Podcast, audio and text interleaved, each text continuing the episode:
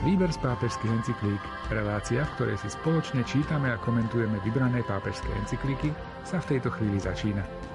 Už niekoľko mesiacov sa venujeme encyklíke svätého otca Františka Fratelli Tutti o bratstve a sociálnom priateľstve.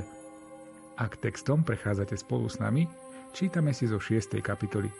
A dnes sa budeme venovať téme kultúry. Pohodu pri rádiách vám prajú tvorcové relácie Miroslav Kolbašský, Anton Fabián, Jaroslav Fabián a Martin Ďurčo.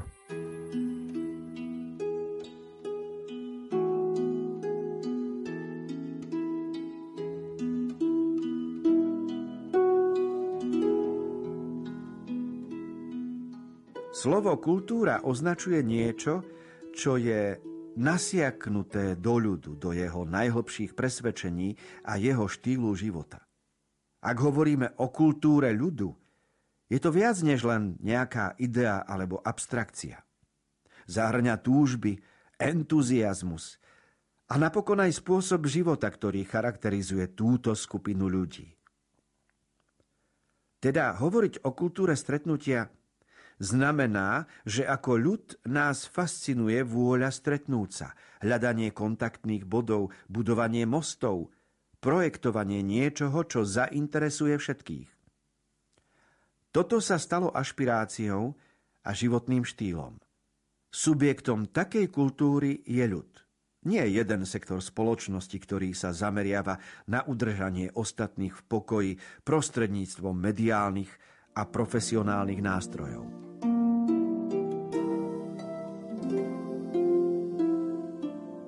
Slovo kultúra, ktorú my používame často a tak povedať každodenne, a ktorej my rozumieme ako nejakému štýlu života, má svoj pôvod v latinskom slove, pretože kult je výraz, ktorým sa označovalo uctievanie niečoho, čo nás presahuje, čiže uctievanie božských vecí.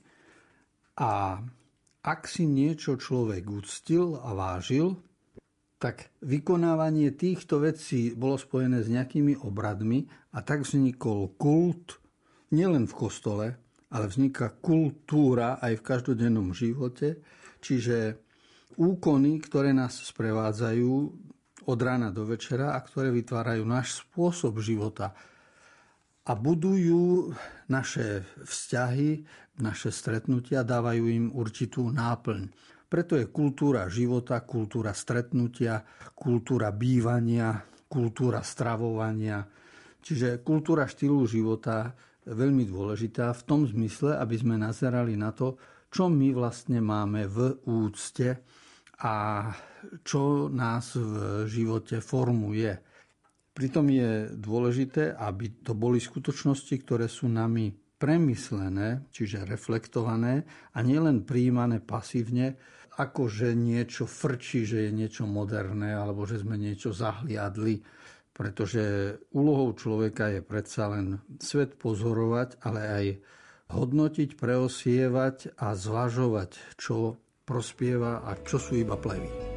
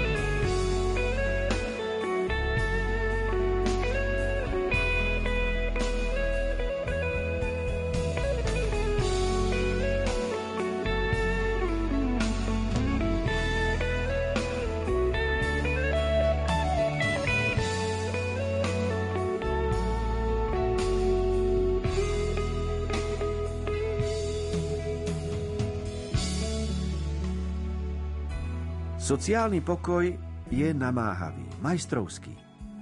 Bolo by ľahšie obmedziť slobody a rozdiely s trochou lstivosti a zdrojov. Ale takýto pokoj by bol povrchný a krehký. Nie je plod kultúry stretnutia, ktorá ho podopiera.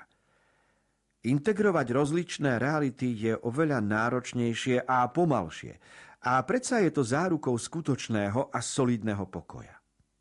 To sa nedosahuje tým, že sa dajú dohromady len čistí, pretože aj osoby, ktoré možno kritizovať za ich chyby, dokážu prispieť niečím, čo sa nemá stratiť.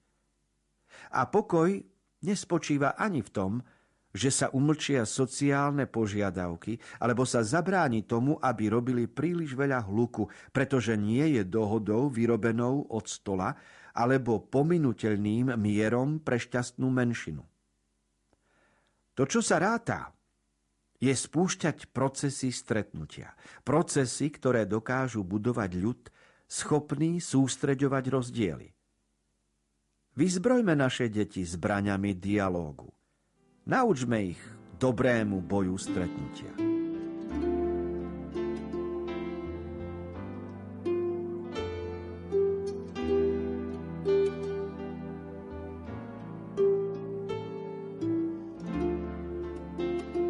Tohto článku je sociálny pokoj.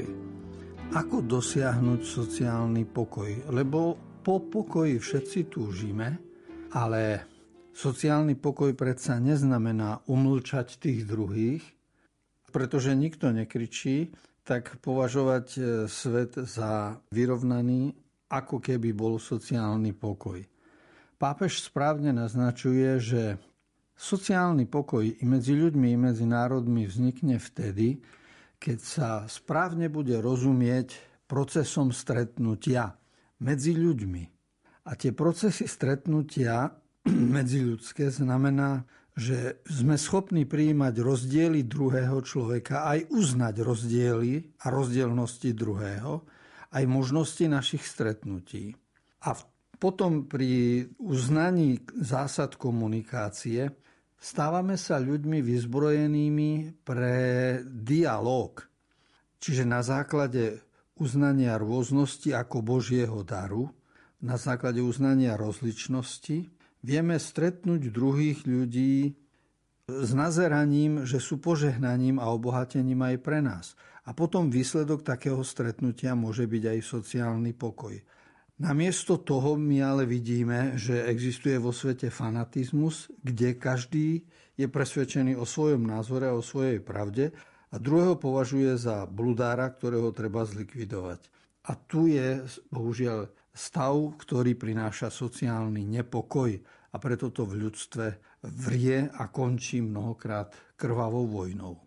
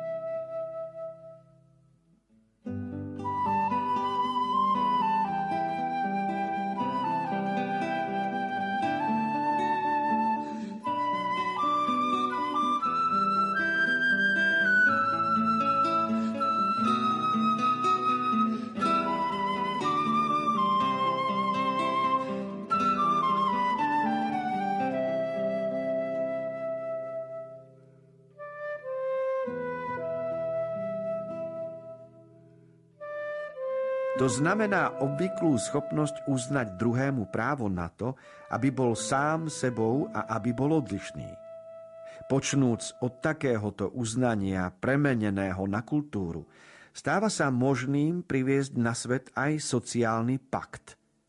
Bez tohto uznania sa objavujú subtílne spôsoby na dosiahnutie toho, že druhý stratí akýkoľvek význam, že sa stane irrelevantný, že sa mu neprizná akákoľvek hodnota v spoločnosti. V pozadí určitých viditeľných foriem násilia sa neraz ukrýva iné, viac zákerné násilie. Násilie tých, ktorí pohrdajú druhým, predovšetkým vtedy, keď jeho požiadavky nejakým spôsobom poškodzujú ich záujmy. Keď si jedna časť spoločnosti chce užívať všetko, čo svet ponúka, ako by chudobní neexistovali, v istom bode to má svoje následky. Ignorovanie existencie a práv iných skôr alebo neskôr vyvolá istú formu násilia, častokrát neočakávanú.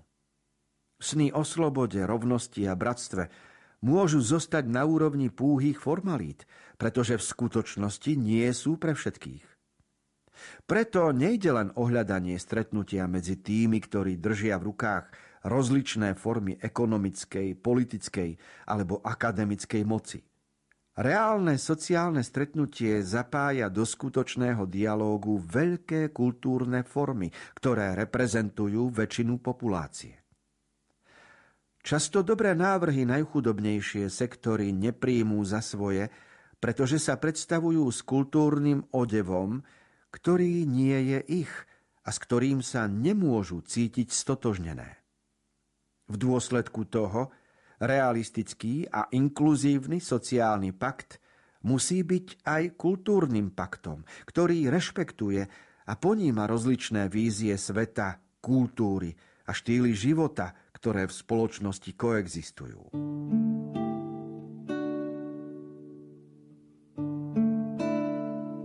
Sociálny pakt a sociálny pokoj, ak má vzniknúť, tak bude musieť e, zjednotiť rozličné svetonázory, rozličné kultúry a rozličné štýly života, ktoré v spoločnosti jestvujú. To píše pápež vo svojej encyklike Fratelli Tutti v 219. článku. A to je veľmi dôležitá vec, lebo my podľa toho, čo sme sa učili v dejinách, sme videli, že proti sebe stáli napríklad ľavicová a pravicová strana politická, nezmieriteľne proti sebe stáli napríklad idealisti filozofi a materialisti filozofi. Nezmieriteľne proti sebe bojovali tí, ktorí uznávali církev a náboženstvo a zase tí, ktorí hlásali svetonázor bez viery a náboženstva. A jedni chceli druhých postrieľať a odstrániť. A dnes, v roku 2021, pápež píše, že ak máme žiť na tomto svete, ak má vzniknúť integračný a sociálny pakt, čiže ak sa máme nejakým spôsobom dohodnúť a vytvoriť sociálny pokoj, tak musíme rozličné svetonázory, kultúry a štýly života naučiť spolu existovať. To je nový pohľad na veci, ku ktorému všetci budeme musieť dozrieť. Tu nestačí iba povedať, to, čo vieme z dejín, bude musieť ostať pre históriu, ale pre dnešný svet a pre dnešné existovanie budeme musieť sa nadýchnuť a Naučiť sa na novo zmýšľať a dívať sa na svet podľa tej inštrukcie, ktorá pochádza z pápežovej encykliky.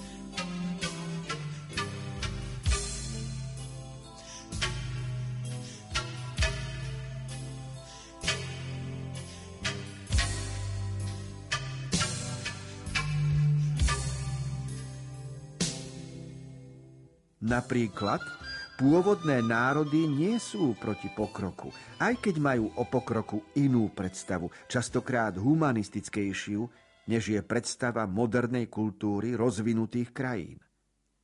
Nie je to kultúra orientovaná na výhodu pre tých, ktorí majú moc, ktorí majú potrebu vytvoriť istý druh raja na zemi. Intolerancia a pohrdanie domorodými ľudovými kultúrami je skutočná forma násilia, vlastná etikom bez dobroty, ktorí žijú posudzujúc druhých. Avšak žiadna autentická, hlboká a stabilná zmena nie je možná, ak sa neuskutoční vychádzajúc z rôznych kultúr, principiálne kultúr chudobných. Kultúrny pakt predpokladá, že sa vzdáme chápania identity jedného miesta monolitickým spôsobom a vyžaduje, aby bola rešpektovaná diverzita, ponúkajúc jej cesty podpory a sociálnej integrácie.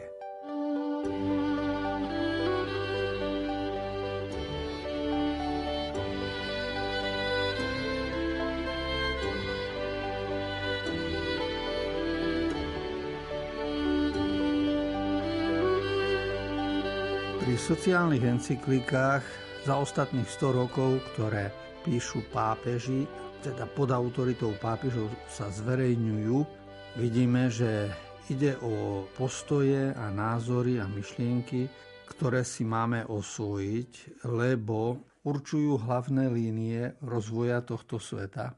A medzi také dôležité patrí aj článok 220 v encyklike Fratelli Tutti, kde pápež jasne hovorí, že pôvodné domorodé národy nie musia byť proti pokroku a tí, ktorí sú dnes pokrokovejší, napríklad v západnej Európe, nemajú právo tie domorodé národy prerábať na svoju podobu. Takže je možné, že niekde v Afrike alebo v Južnej Amerike alebo na niektorých kontinentoch nájdeme lokality, kde je iný štýl života, iná kultúra života. A my by sme vedeli pôdu, aj prostredie, aj prírodné bohatstvo ináč vyťažiť. My by sme tam vedeli postaviť diálnice, mesta, my by sme tam vedeli pralesy zmeniť, ale tu vzniká otázka, je to potrebné? A čo ak tí pôvodní obyvateľia a ich štýl života je oprávnený? To znamená, kultúrny pakt, kultúrny pokoj predpokladá, že budeme rešpektovať diverzitu. A tu sa musíme naučiť z biológie. Každý z nás rešpektuje rozličných chrobákov, rozličné muchy, rozličné kvietky a nikoho z nás nenapadne povedať, že má jestovať len nejaký druh chrobákov alebo kvetov. A to isté platí o ľudstve a o ľudských rasách, skupinách a národoch. A preto pápež sa dovoláva toho, aby sme mali tolerantný postoj k iným skupinám, aby teda kultúrny pakt znamenal prijať druhých, ktorí žijú vo svojich podmienkach a pomôcť im, aby sa vo svojich podmienkach rozvíjali pre ich vlastný sociálny pokoj.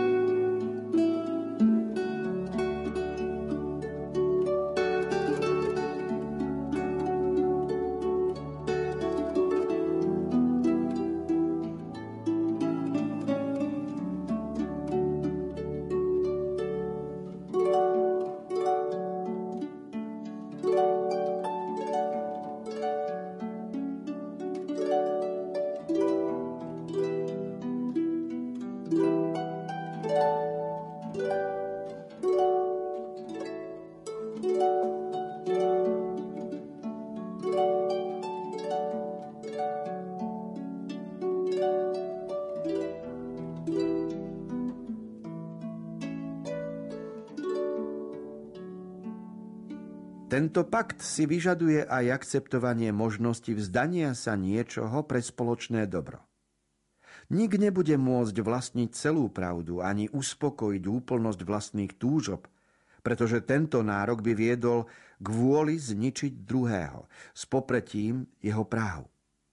Úsilie o falošnú toleranciu musí ustúpiť dialogickému realizmu toho, kto verí, že musí byť verný svojim princípom, Predsa však uznáva, že aj druhý má právo snažiť sa byť verný tým svojim.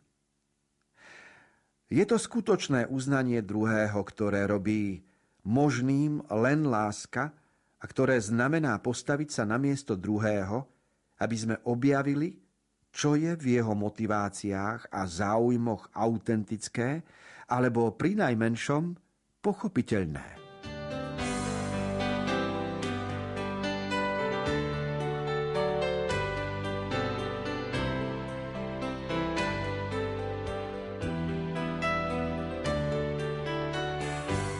Našich diskusiách sa často dovolávame vernosti. A každý chce byť verný a vernosť vidí ako hodnotu. Vernosť svojej tradícii, vernosť zásadám, vernosť morálnym princípam. A tak sa stáva, že napríklad niekto si myslí, že je verný katolíckej cirkvi, keď je verný takej praxi, ktorá bola v 19. alebo 18. storočí. A výsledkom bude, že Najmenej verný církvi je ten, kto sa iba vernosti církvi drží. To znamená, že i vernosť v církvi treba vidieť v súvislostiach a v rozvoji. Lebo dnes je napríklad jasné, že na sveté príjmanie treba ísť s otvorenou dlaňou a príjmať Eucharistiu, príjmať pána Ježiša v znaku chleba, cez dlaň a ako to Ježiš povedal, vezmite a jedzte, teda vziať do rúk a jesť. A nie, pán Ježiš nepovedal, otvorte ústa a ja vám položím na jazyk. Čiže máme ísť na sveté príjmanie nie cez otvorené ústa, ale na sveté príjmanie do ruky. A stále sú ľudia, ktorí si myslia, že verní cirkvi zostanú vtedy, keď pôjdu na sveté príjmanie iba do úst a keď nedostanú do úst, tak sa otočia a odídu, lebo oni sú verní. A tu zistujeme, že rozumieť vernosti, čo vernosť je a kedy sme neverní vtedy, lebo sme najvernejší, to je paradoxné, ale je to veľká pravda. A svätý Otec vyzýva k tomu, aby sme odhalili úlohu vernosti, aby sa zachoval sociálny pokoj v našom živote. Encyklika Fratelli Tutti o bratstve a sociálnom priateľstve to je dokument, z ktorého sme si v uplynulých minútach čítali. Milí priatelia, ďakujeme vám za pozornosť a tešíme sa na ďalšie stretnutie opäť o týždeň. Reláciu Výber z pápežských encyklík pripravujú Miroslav Kolbašský, ktorý načítal text encykliky, autorom komentárov je duchovný otec Anton Fabián a technicky na relácii spolupracovali Jaroslav Fabián a Martin Ďurčo.